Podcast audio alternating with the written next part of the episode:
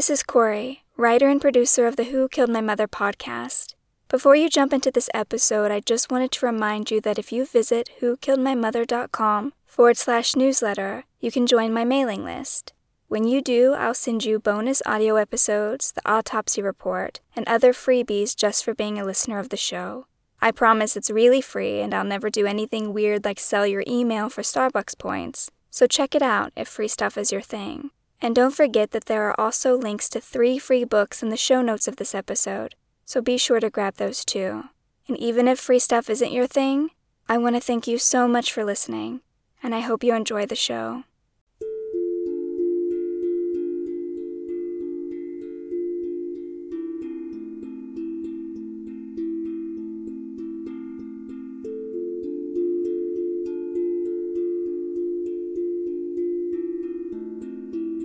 The room has fallen down around you, the hour late, and somewhere in this house a cold bed waits.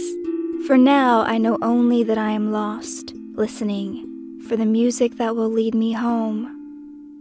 From the poem Woman Playing the Lute, written by me, KB Marie, and this is the true story of who killed my mother.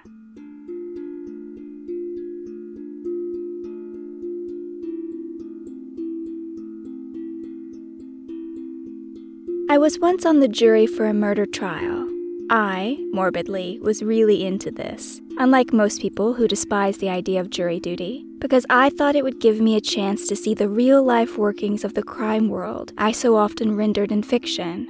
During the course of the trial, I spent weeks taking copious notes while sitting in the front row of the jury box. I listened to the testimony of the medical examiners, firefighters, detectives, paramedics, and from this gained a clear sense of the chain of command and the rules that govern a murder investigation. This was the second time that the suspect had been on trial for this murder, the first time resulting in a hung jury, meaning that the jury couldn't agree on the innocence or guilt of the suspect, leading to the case's dismissal. The second jury, of which I'd been a part, would also be hung, though I would be dismissed before the final deliberation, sparing me from the grave responsibility of having to decide another's fate. The reason the jury was hung twice, in my humble opinion, wasn't just because the details of the murder were unclear, but also because of the mishandling of evidence and the incompetence of those involved. One example is that the medical examiner had asked for a blood sample from the suspect to match it to the blood found on the victim's black hoodie, and the police simply never provided it.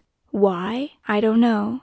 What this trial taught me was how solid a case must be in order to see it through to resolution. If evidence doesn't explicitly follow the chain of command, it can't be used. It doesn't matter if it's a smoking gun with the suspect's fingerprints on it, it will be inadmissible in court. Because so much can go wrong, even in the most clear cut of circumstances, and because my uncle has more than 100 dismissed charges already on his file, I'm left with an overwhelming doubt that my mother's case will ever see court or that justice will ever be served. When I express this doubt to anyone, they always try to counter it. They say, You never know. The universe might surprise you. Don't give up hope yet. They insist he should be held accountable for all that he's done. And I agree, he should be. I also know that my lack of faith is just another way to protect myself from more disappointment. Either way, none of it is within my control. Only one thing is how will I process my mother's death? How will I grieve her?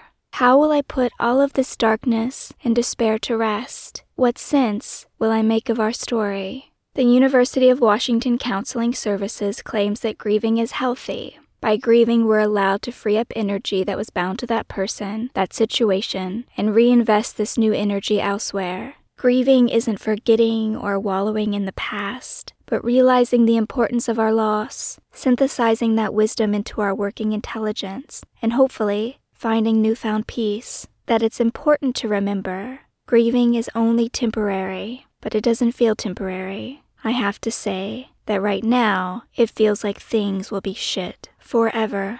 And if I had any doubt that I was grieving my mother's murder, I need only look at the list of grieving symptoms difficulty concentrating, apathy, anger, guilt, sleep disturbances, loss of appetite, withdrawal, irritability, intense sadness or tears when a memory is triggered, numbness, loneliness or a sense of isolation, and loss of life's meaning. Yet, being the overachiever that I am, I make a grieving to do list from this research and outline the steps and activities required to work through my grief. I do the journaling, the meditating, the talk therapy. I try to be kind to myself. I created this podcast as a way to understand my mother's story in a more cohesive way than I ever have before, to make sense of it all. I do everything I can, and yet, when I begin to see any improvement whatsoever, I hit a wall, and the pain comes back, white hot and unforgiving. It's a voice that stops me. This internal critic says, Stop crying. Get a hold of yourself. Why are you falling apart like this? You have to learn how to compartmentalize your emotions. If you can't do that, it's because you're weak, because you're pathetic, you're too emotional, and if you don't get a hold of yourself, you're going to be just like her unstable, broken. She couldn't overcome her past or her problems, and you're going to be the same way. If you're suffering, it's your own fault. It's because you can't pull yourself together. Why are you even crying about her after everything she did to you? She isn't worth it. Her death isn't the problem, it's her own fault that this happened. This sad, screwed up world isn't the problem either. You're the problem. It's a voice that won't quit. Sometimes it's thunderous, others more quiet, but it never leaves me. And I know this voice. I know it very well.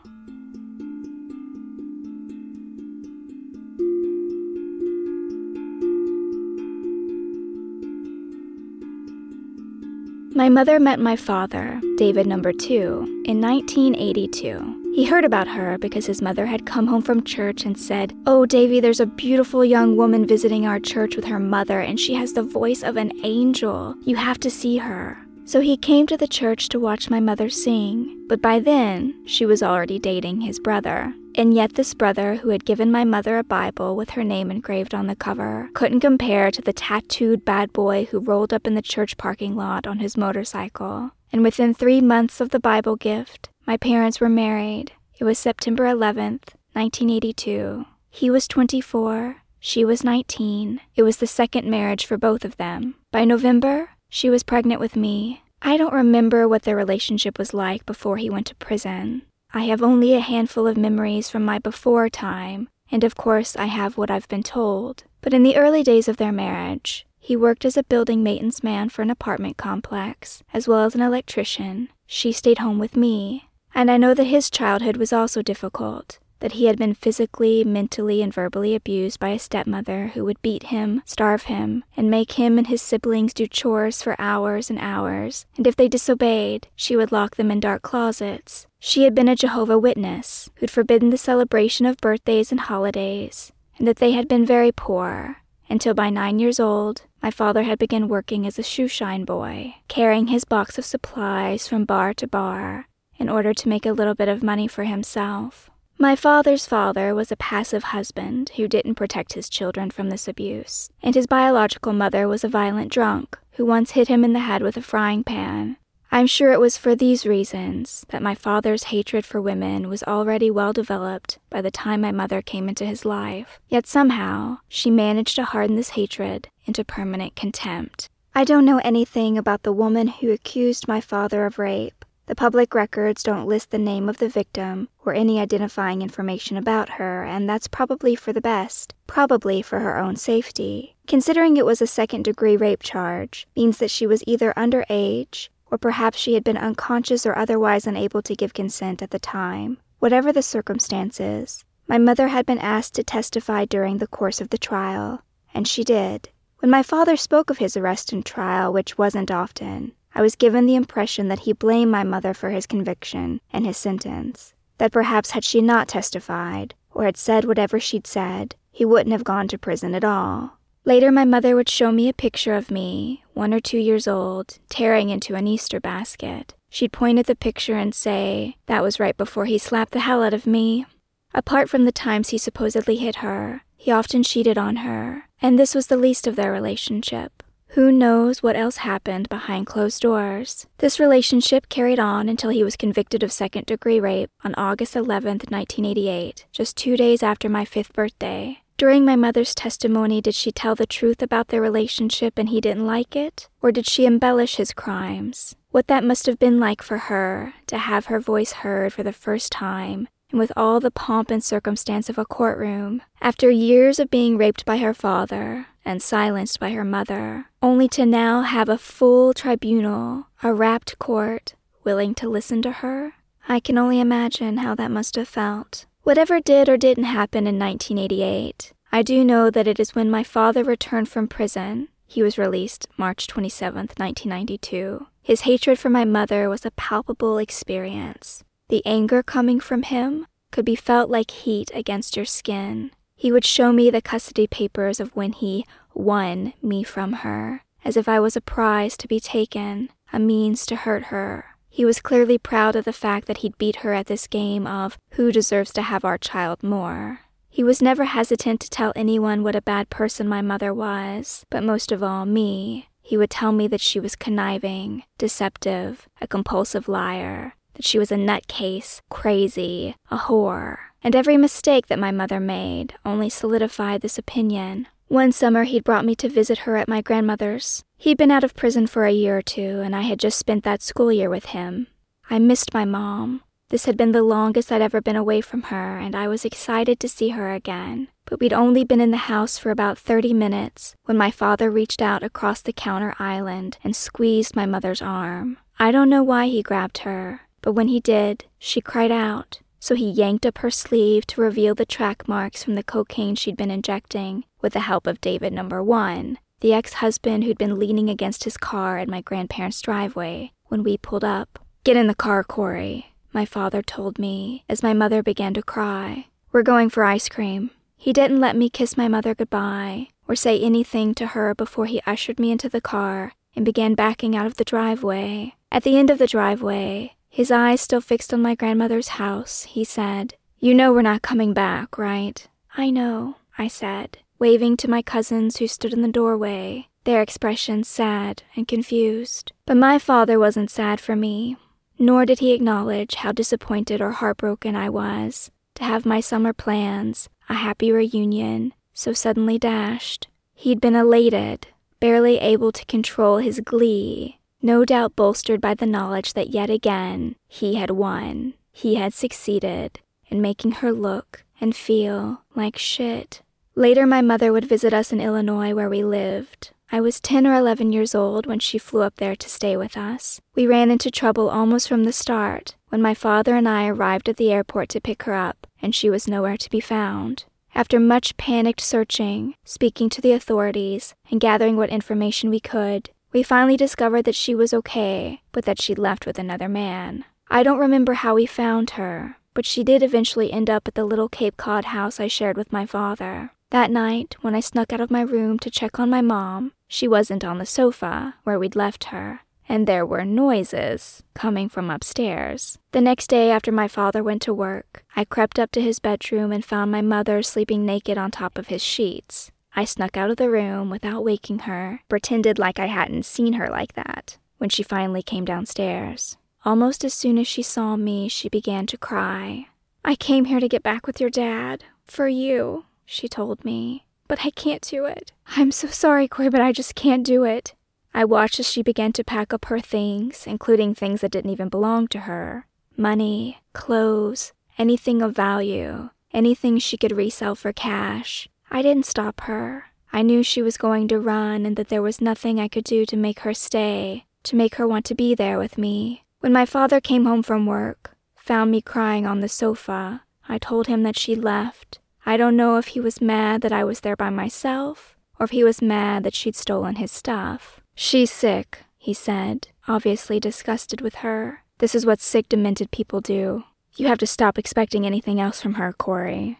It's hard to explain, why I valued my father's opinion so much. Before my father was released from prison, he'd sent me drawings and letters Mickey Mouse, a unicorn, all seven of the dwarves, and Snow White painted on what I suspected had been pantyhose stretched over wire hanger frames. I assure you, they were more beautiful than it sounds. They were very beautiful to seven year old me. I'd hung each of these drawings on the wall of my bedroom, opening his packages with barely controlled excitement whenever they arrived. I think from these limited interactions, these gifts, I had developed an idea of what my life would be like when my father came home from prison. And I was excited for the day when my life would finally be normal, steady, when I would have a parent who would be locatable at all times, when I wouldn't have to worry about their physical safety or if, when they would be back, someone who might be interested in me and what I do, that I would finally get the care and attention I craved, that I was starved for. Which is to say, expectations were probably unrealistically high when my father finally came back into my life, and I went to live with him just before my 10th birthday. And it's true that he was very capable of meeting my physical needs. He got me to school every morning. I never went hungry. I always had my school supplies and clothes, my lunch money. When I wanted to spend time with my friends or buy something, I usually could. He funded my school trips, including two international trips, and even bought me a car.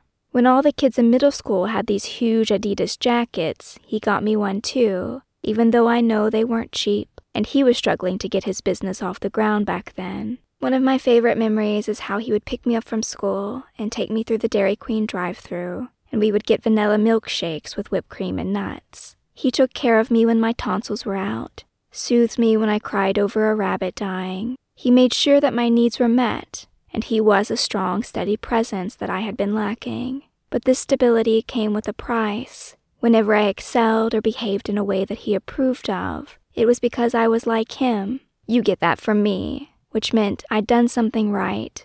But if I did something wrong, if I questioned him or refused to bow and be obedient, then I was just like my mother. His criticism was near constant. If I wasn't washing the dishes the way he wanted, he would shove me away from the sink. If my sweeping skills were subpar, he would snatch the broom away. If my grade slipped, it was because I was screwing around. If I gained weight, he was sure to comment on it. My crooked teeth were ugly and never white enough. If I had a pimple, it was because I didn't know how to wash my face. He complained about my pigeon toed walk and told me I asked too many questions. One particularly memorable day is when I was 12 years old. My father had picked me up from school and we were almost home. Our home was no longer the two bedroom Cape Cod that he'd started in when first getting out of prison, but a large multi level home, four bedrooms, four baths, with a finished basement and thousands of square feet, not to mention the full wraparound porch. His business was doing better, and it showed. I don't know what I did to disappoint or anger him that day, but I sure do remember his response. I think that no matter what you do in life, no matter how well you do in school or if you succeed at all, you'll never be better than your mother. It was like a sword through my heart because I knew he hated her. I knew that he thought she was absolute trash, the scum of the earth, the epitome of a worthless human being. I had listened to him degrade her for years, so I wasn't confused at all what he meant by this. My father thought I was trash, and he wanted me to know it. This narrative of me as my mother's trash daughter would replay over the years, and with each rebuke I got angrier and angrier, and I knew the truth of it, that nothing I ever did would convince him to see me as my own person. Anything bad I did would only ever be seen as, you are your mother's daughter, and it would certainly never be because of anything he had done to me. His opinions are unchangeable. In March of 2020, months before my mother died, I'd spoken to him on the phone. I reminded him of this conversation on the ride home from school, and I don't know what I expected him to say. Maybe, sorry, that was a shit thing to say, I was stressed over my business, or perhaps even, I didn't mean it. Instead, what he told me was, that was all intentional. When I asked for clarification, he said, I knew how much you cared about my opinion, and I knew it would push you to work harder, to be better. Fuck you, buddy, I thought. But seeing as how I was trying to maintain a semblance of civility, and had long ago swore not to let my anger toward my father control me, I said. Or maybe I would have succeeded on my own merits, because, you know, I have talent and intelligence, or. No. He cut me off with a resounding no. No. I was astounded that someone could be so unapologetic about what was an obvious instance of verbal, mental, and emotional abuse. No, he said again. Do you really think that? And it isn't just opinions about me that won't change. When my father found out that my mother had died, he texted me this I can tell you from firsthand knowledge that she's been trying to kill herself for a long time. It's really simple. Your mother chose her path, and I'm surprised she lived as long as she did. If you live life by the sword, you die by the sword you wield. It's clear that my father will continue to believe he knows my mother, her full story, even though he hadn't talked to her in over 20 years. And he'll continue to believe that my success is because of all that he's done for me. And there's nothing I can say to change his mind. He will never have empathy for my mother. He'll never look at her story, her history of childhood incestuous rape, and feel anything but animosity. And he'll look at me and my continued success and think that it's because of everything that he's done for me, that his criticism was anything but a debilitating handicap that I have to work every day to overcome. And truly, none of this is my problem. All of this is his work, if he ever cares to do it. But in the meantime, I have my own work. One more big hurdle, which is that I am left with his voice in my head, blocking me from my grief. His words and constant disdain from my mom make me afraid to embrace her. By the time I was an adult, my father had me thoroughly programmed to believe that the only way to escape my family's history, the poverty, the violence, the mental illness, was to completely and totally reject my mother, and by proxy, myself. But this also meant rejecting the good things that she gave me her courage, her great sense of humor, particularly in the face of hardship, her curiosity, her kindness, her musical gifts, her creativity, her love of stories, her open mind, her willingness to accept anyone, no matter who they were and what they had done, her deep sympathy and connection to the pain of others, her resilience, her love of animals, her ability to forgive, and most importantly, her love. I have been rejecting all of the love that she has given me. Because whenever I am challenged, whenever I feel my most vulnerable and unsure of myself, it's my father's voice that fuels those fears. My father saying, You're not good enough. You won't succeed. No matter what you do, you will never rise above this because you're not strong enough. You will never be enough. But it's my mother's voice that is the antidote, her words that give me the strength to go on, to get up, to try again. Her saying, I love you so much. You're perfect. Look how far you've come. Look at everything you've accomplished so far. Look at everything I put you through, and you're still here. You're the strongest person I've ever met. Baby, you've got this. Don't worry so much. I believe in you. Don't ever give up. It's still difficult to explore this dichotomous truth that yes, my mother loved me, and yes, my mother couldn't take care of me, that I loved her, but also couldn't save her. But I did have her love. In the shadow of her wildness, I was able to live free in a way I couldn't with my father, a man who consumes all the breathable air around him and leaves nothing for anyone else. But when my mother said, You're talented, you're beautiful. You're everything I'm not. She was wrong. When I looked at her, I didn't see what she saw. I saw her beautiful blonde hair and shy smile. I heard her infectious laugh and gorgeous singing voice. I saw a woman who was fun and funny, who loved scary movies, and who would listen to you like you were the only person in the world. A woman who loved plain M&Ms and chocolate ice cream and was the most comfortable in jeans, a cut-up t-shirt, and Jesus sandals. A person who would give the last dollar in her pocket to someone who asked for it. If there's anything to reject inside me, anything to rise above and overcome, it's not the parts of me that came from my mother. If I want to move on, if I want to heal, I have to take these fractured parts back. I must embrace all of her and all of me.